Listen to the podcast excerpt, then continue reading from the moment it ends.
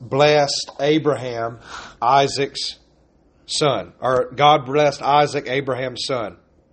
Abraham gave all he had to Isaac. These are the generations of Ishmael, Abraham's son, whom Hagar the Egyptian, Sarah's servant, bore to him. These are the names of the sons of Ishmael, named in the order of their birth. Nebaioth, the firstborn of Ishmael, and Kedar, Adbeel, Mibsam, Mishma, Dumah, Massa, Hadad, Tema, Jetur, Naphish, and Kedemah. These are the sons of Ishmael, and these are the names, these are their names by their villages and by their encampments. Twelve princes according to their tribes. These are the years of the life of Ishmael, 137 years. He breathed his last and died, and was gathered to his people. They settled from Havilah to Shur, which is opposite Egypt, in the direction of Assyria. He settled over against all his kinsmen. So we have a lineage there of Ishmael as well. We also see that Ishmael and Isaac, they, they came together briefly for the burial of their father, Abraham. And then when we track all the way back up to the first few verses, before Abraham passes, we're, we're given that lineage of the, the concubines, the line that came from Keturah. But we notice that even though there were other sons, other children, which we've known about Ishmael all along, we covered that narrative of Abraham and Hagar and the resulting child Ishmael. We know that there were promises given to Hagar regarding Ishmael, and here in this section we actually see that God even he was faithful to keep those promises.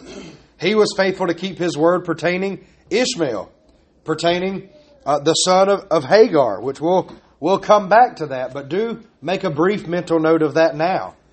That even to the son of Hagar, the slave woman, God was faithful to keep his word towards her and towards Ishmael. But even though there were other sons, even though Ishmael really was the firstborn regarding Abraham's line, all that Abraham had was given to Isaac, the promised son, the one whom God repeatedly reminded Abraham, I will give you and Sarah a son. I will give you a son. Not you and Hagar, you and Sarah.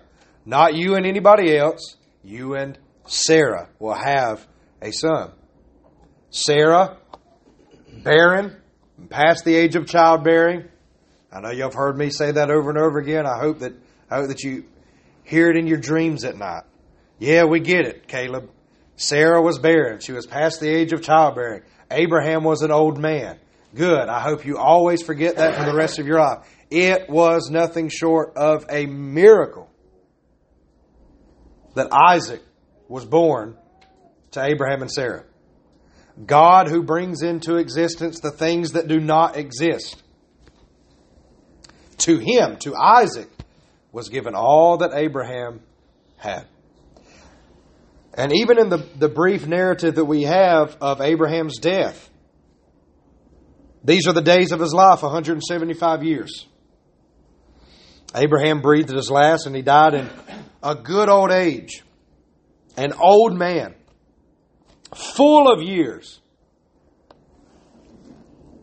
Why did you just say the same thing three different ways? If, if somebody says, well, that man, he's of a good old age, okay, we get it. He's old. An old man. Yeah, you just said that. Good old age. He's an old man. Got it. Full of years. Yeah, okay, uh, we get it. You would think that the author is trying to help us really understand something here. God was faithful to Abraham.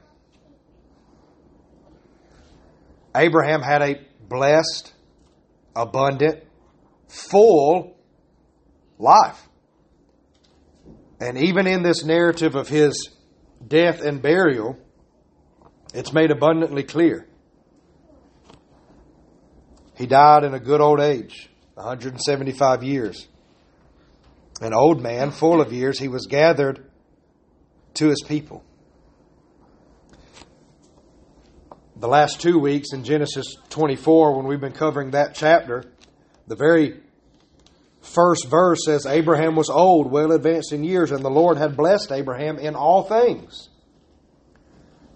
Do not overlook every, and we're going to because we're human, but as we study the scriptures, we need to train ourselves to see every last little reminder of God's faithfulness. And even there in that note, good old age, he was an old man, full of years, gathered unto his own. Even in his death, we see God was faithful. Isaac had been provided. A wife had been provided for Isaac. The line of Abraham was going to continue. The line of Abraham, whom God had said, In you shall all the nations of the earth be blessed, that line was established and it would continue through Isaac. Not through Ishmael, not through any of the sons of the concubines, through Isaac. And at that point, some may say, well, is that is that fair? Is that right? That everything gets left to Isaac? And and you know, we're told in verse 11 that after the death of Abraham, God blessed Isaac, his son. But we're not told that, that God blessed all the children of Abraham. That why is there something special about Isaac? Why is he the only one that gets directly mentioned that God blessed Isaac? Why, why don't we see a specific God blessed Isaac and God blessed Ishmael? Why is it just Isaac?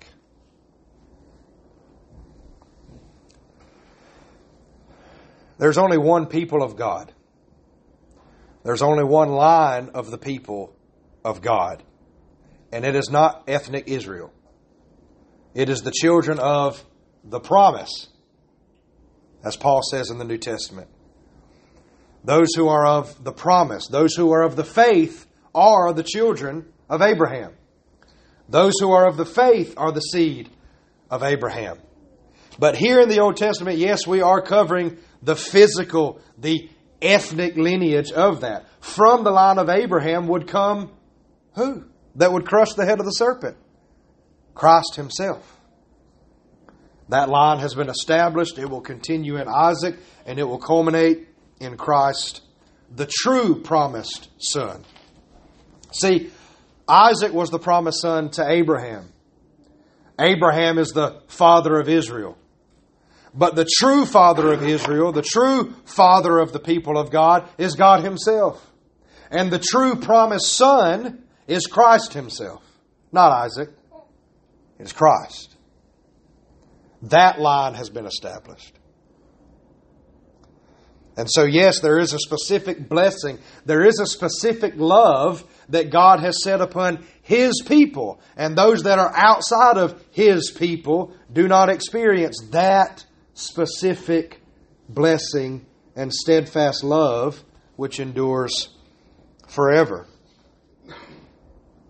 You say, so, so what of the people that are outside of that line? What of the people that are, that are outside of those bounds? Well, to the sons of his concubines, verse 6, to the sons of his concubines, Abraham gave gifts. And while he was still living, he sent them away from his son Isaac eastward to the east country. They were provided for. Abraham made sure they, they had their gifts and their provisions. But it says he sent them away eastward. How dare he? Right? He's their father. Why? He sends them away from Isaac? Like this is all about Isaac? Yes, you're starting to get the picture. It's all about Isaac. But if we were to stop there, we'd still be falling short. It's all about Christ. The Father, the eternal Father, has only given to his son all that he has. Things in heaven and things on earth. All things have been handed over to the Son. And here, I would say, with, with that small, brief statement, Abraham gave all he had to Isaac. We get a small glimpse, a little, a little peek to the eternal truth that the Father has given all he has to the Son. There is one promised Son, and it is Christ. And as believers today, all of our attention, all of our focus, all of our aim, all of our affection should be towards that one Son, the true Son, the promised Son, Christ.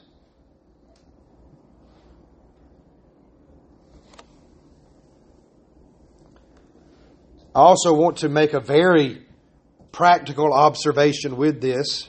First and foremost, when it comes to studying the Scripture. I remember growing up, uh, some of y'all say, Caleb, you're still growing up. You're just 33. Take it easy. I remember growing up hearing sermons that were titled like, Dare to be a Daniel. I don't know if you've ever heard that sermon. It was a pretty popular sermon. Got preached lots of different places. Right? Or we would hear sermons on, we're in Genesis, we would hear sermons on the faith of Abraham. Here's five steps so that you can be a man of faith like Abraham. Or if you if you want to be the type of person who's not afraid to face your giants, if you want to be like David and defeat the giants in your life, here's the steps you need to follow to be like David.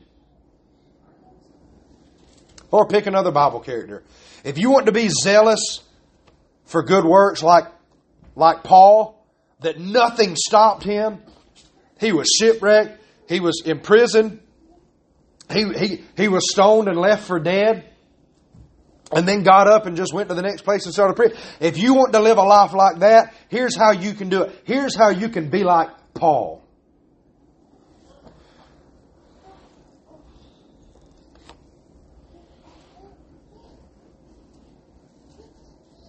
If we're in the habit of doing that, if we have our favorite Bible characters and we say, I want to be like him, or I want to be like her, may we acknowledge the fact that even though we're talking about biblical characters, when we think that way and we, when we operate that way and when, when we challenge ourselves to be like somebody else in Scripture, it still counts as idolatry. We're not to read the Scripture so that we can learn to be like Daniel. We're not to study the Scripture so that we can learn to be like Abraham. We're not to study the Scriptures to learn how to be a Proverbs 31 woman. We're not to study the Scriptures to see how we can be a Ruth. We're not to study the Scriptures to see how we can be like Paul or be like Matthew or be like Peter. The Scriptures pertain to Christ. And if we study the scripture to be like Abraham or to be like Paul or to be like this, we're still not getting it. We don't understand that all of the attention and all of the glory and all of the praise should be on the promised Son of God. So may we not fall into that trap. And if you say, well, I fell into that trap many years ago and I've, I've been spending my life trying to be like Abraham or trying to be a great leader like Moses, or try, cut it out. Look to Christ. Listen, all, all of your biblical heroes, if you say, I want to be a great leader like Moses, when Moses was at his best as a leader who interceded on behalf of the people, he never looked more like Christ than in those moments. Look to Christ. When Abraham was exemplifying a life of faith to God who called him, he never looked more like Christ, who was obedient to the Father even to the death of the cross.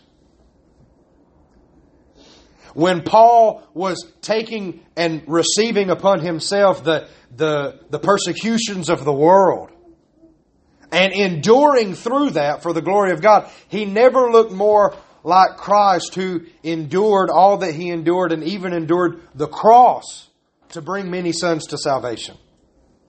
It's not about the characters, the individuals of the Scripture. It is about the one who is the very Word, Christ. Turn to John chapter 3, if you would.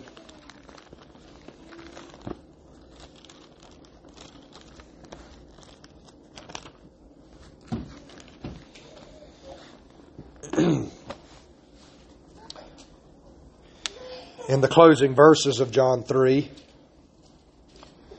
starting in verse 31. I'm going to read a few verses above that, but I want your attention to really start in verse 31. I'm going to read a few verses before that just to put the context. John the Baptist is the one speaking here, and uh, some of some of John's disciples and, and Jewish folks had, had started a, a disagreement over purification. And they had come to John and said, Rabbi, he who was with you across the Jordan to whom you bore witness, look, look, he is baptizing and all are going to him. So basically, John the Baptist, you're losing your followers. You're losing your crowd, man. And John the Baptist answered, A person cannot receive even one thing unless it is given to him from heaven. You yourselves bear witness that I said, I am not the Christ, but I have been sent before him. The one who has the bride is the bridegroom. The friend of the bridegroom who stands and hears him rejoices greatly at the bridegroom's voice. Therefore, this joy of mine is now complete. He must increase, I must decrease. Verse 31 He who comes from above is above all. He who is of the earth belongs to the earth and speaks in, a, in an earthly way. He who comes from heaven is above all. He bears witness to what he has seen and heard, yet no one receives his testimony. Whoever receives his testimony sets his seal to this, that God is true. For he whom God has sent utters the words of God, for he gives the Spirit without measure. The Father loves the Son and has given all things into his hand. Whoever believes in the Son has eternal life. Whoever does not obey the Son shall not see life, but the wrath of God remains on him. May we not fall into the trap of reading Scripture and say, Oh, Abraham was so amazing. Oh, Isaac is so great. Oh, oh, to be like Moses. Oh, to be like them. Oh, if I could just. May we look to the Scriptures and say, May Christ receive all the glory and the praise and the honor. The Father loves the Son, and He has given all things to Him. Now, secondly, some of us have heroes of the faith that are our family members. We might say, well, my grandma who passed away years ago, I always knew her to be a woman of the faith and I want to be like her. Or my my daddy or my grandpa or my great uncle or whatever it may be. We may have people that we might not even be a family member. You might have a favorite speaker. You might say, "Oh, if I," and I'm, I'm only I'm only using this example because I know he passed away recently. You say, "Oh, I love Charles Stanley's ministry, and if I could just be somebody like Charles Stanley, or if I could be like a Charles Spurgeon, if I," and we have heroes of the faith that aren't in the scriptures, but they're in our hearts and they're in our memories. And we say, oh, if I could be like them. And I say this with as much grace and love as I can muster up. Do not fall in the trap of idolatry. The Christian is not one who lives their life trying to be like somebody else who was just a sinner like ourselves, who was just human.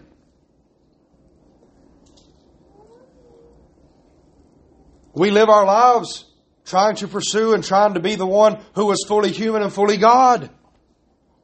The one who was crucified, buried, and is risen again. Anybody that God has placed in our life that did point us to Christ, that did give us an example to follow, we praise God for the example, but our end, our goal should not, well, I want to be like that example. No, we want to be like Christ. And praise the Lord, we have a promise from Scripture that God Himself is shaping us and molding us into that image of Christ, which He has predestined us to be. The, you say, well, oh, so how am I supposed to view those people that, that I look to as heroes of the faith? How can I rightly honor them and reveal them? Give God the glory that He placed them in your life. And understand this anything good within them that you remember is by the grace of God. Anything good within them was because they, we can't even receive one thing unless it's given to us from heaven. Anything good within them was Christ. You say, well, yeah, they were a believer. Okay. So the life that they lived was not them, but yet Christ living within them. And we use that example. We say, what did we love about? Well, I loved how much they knew the Word. Christ is the very Word. Well, I love how much they loved people. And who's the perfect example of loving people and having compassion? Love the fact that they pointed you to Christ, the perfect example, the supreme example the Son. Colossians chapter 1. I've used this as a reference uh, numerous times. Again, that has been intentional. I hope that some of these references they just get stuck in your head. You memorize them without even knowing that you've memorized them. In Colossians 1, verse 15, He, Jesus Christ, is the image of the invisible God, the firstborn of all creation. For by him all things were created in heaven and on earth, visible and invisible, whether thrones or dominions or rulers or authorities, all things were created through him and for him. And he is before all things, and in him all things hold together. And he is the head of the body, the church. He who is the beginning, the firstborn from the dead, that in everything he might be preeminent. For in him all the fullness of God was pleased to dwell, and through him to reconcile to himself all things, whether on earth or in heaven, making peace by the blood of his cross. And you, if you're here today and you say with confidence, I praise God, I'm saved. I know that I've been redeemed. And you, who once were alienated and hostile in mind, doing evil deeds, he has now reconciled in his body of flesh by his death in order to present you holy and blameless and above reproach before him, if indeed you continue in the faith, stable and steadfast, not shifting from the hope of the gospel that you heard, which has been proclaimed in all creation under heaven, of which I, Paul, became a minister. Abraham gave all things to Isaac. The eternal Father has given all things to the Son, and all who believe in him will never perish. They'll have eternal life. But those who do not believe, the wrath of God still remains upon them. So I do want to encourage all of us to just think seriously about this for a moment. It's all about Christ. So far, I've simply made the point that the Christian life, all of our affection, all of our attention should be upon Christ and His glory. But to even begin the Christian life, so to speak, a sinner must be brought to the place where God allows them to comprehend for the first time Jesus is Lord. There is one true God, there is one creator of all things. And he has given all things to his Son, who is Christ Jesus. And those who believe in him will not perish for their sin, but have eternal life. But those who do not believe are still under the wrath of God. The wrath of God still rests upon them. So I want us to think humbly and sincerely for a moment.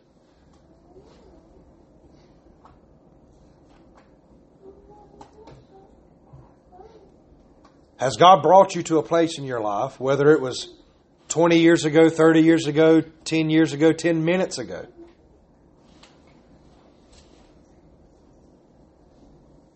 where you were broken under the weight of your sin. And by His grace, you understood for the first time ever it's all about Christ. It's all about Him. I'm a guilty wretch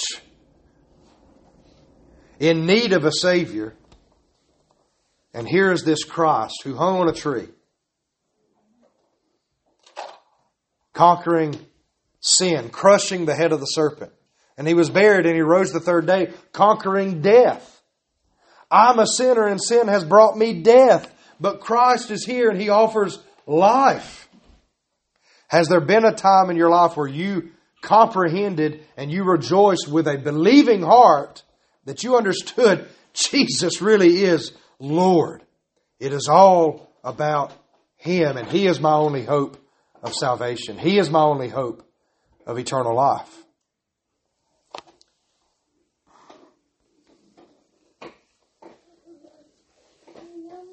If there has not been that moment in your life, but you say, well, even now, Caleb, listening to you speak, I feel the weight of my sin. I know that I'm guilty. Where do I, where do I turn? What do I do to be saved? Go to Christ. Repent and believe. Christ is our only hope of salvation. His work upon the cross is finished, which is why he can tell weary sinners, come to me for rest. The work, the work is done. We go to him and rest in his finished work. It is all about the Son. I want to go back and note again from Genesis 25. We do have that lineage of Ishmael. And we also have the list of sons from the concubines. I want us to note again God's sovereignty. God is sovereign over the line of Ishmael. He is the one who said, He told Hagar, Your child, will, he will be great. He'll be a warrior. He had 12 sons. That list is given there. They had their own, they had territories. Became a great nation. His lineage became a great nation.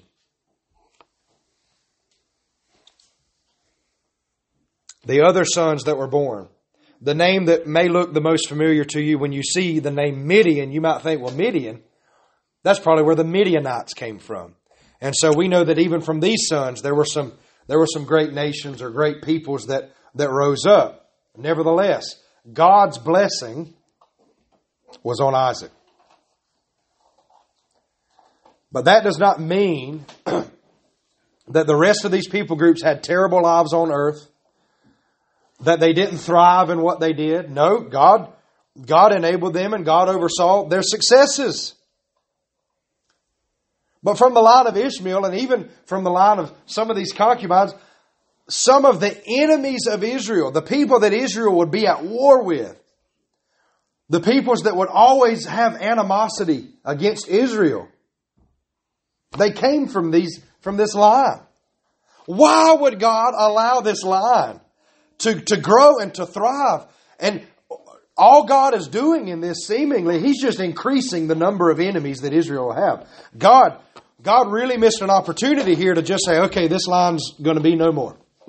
And that'll be one less enemy that Israel has to worry about. Or maybe what we should learn from this is no matter how great and no matter how numerous our enemies are, they can never hinder God's blessing and God's provision and God's successes for His people. No matter how great and mighty, no matter how numerous, no, matter how many battles we face against our enemies, it doesn't matter. If God has set His love upon us, who can be against us?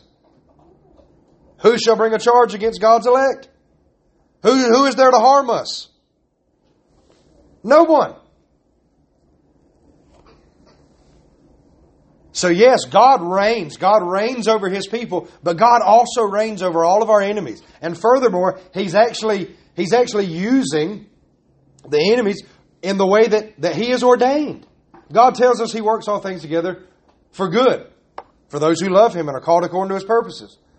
So when our when Israel's enemies attack, when Israel is actually overtaken in battle, did that hinder go through the rest of the Old Testament real quick?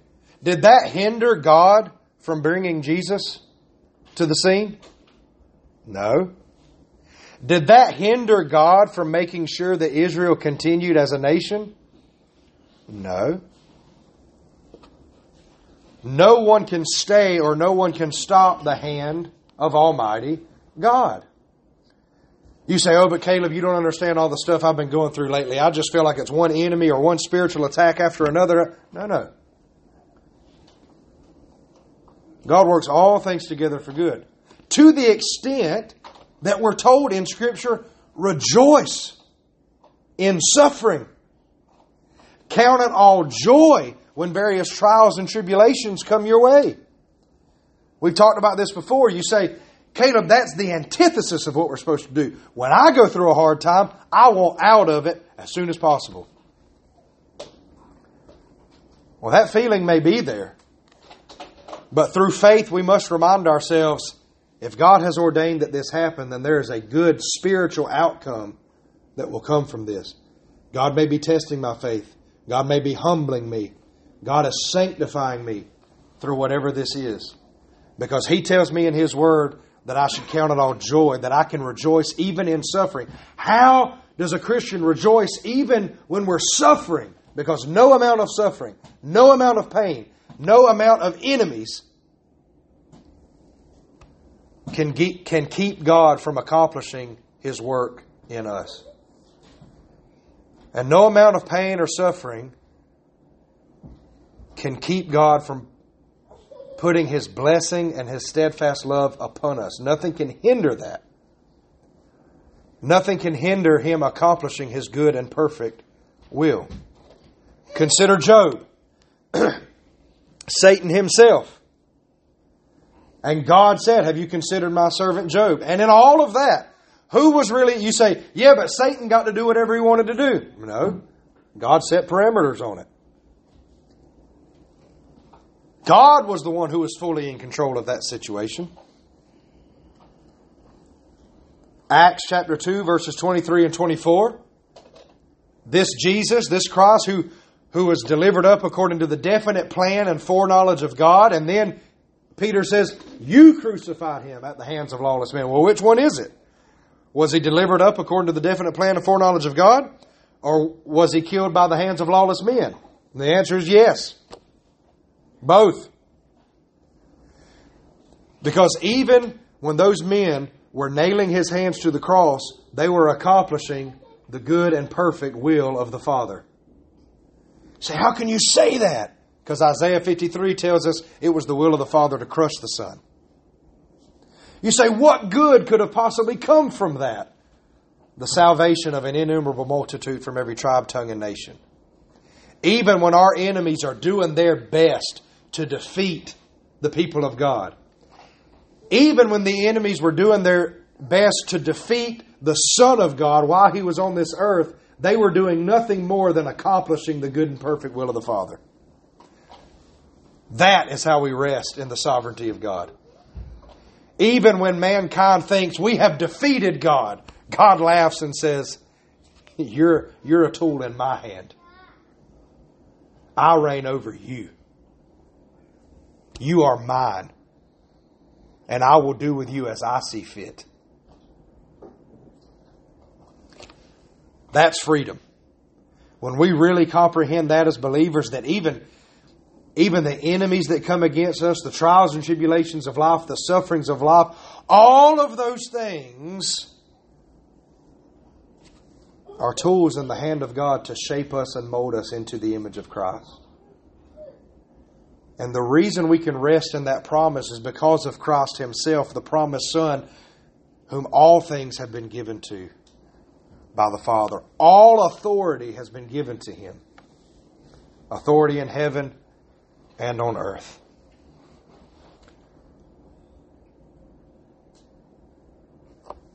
And to close, to bring it back to Abraham, we come back to that promise.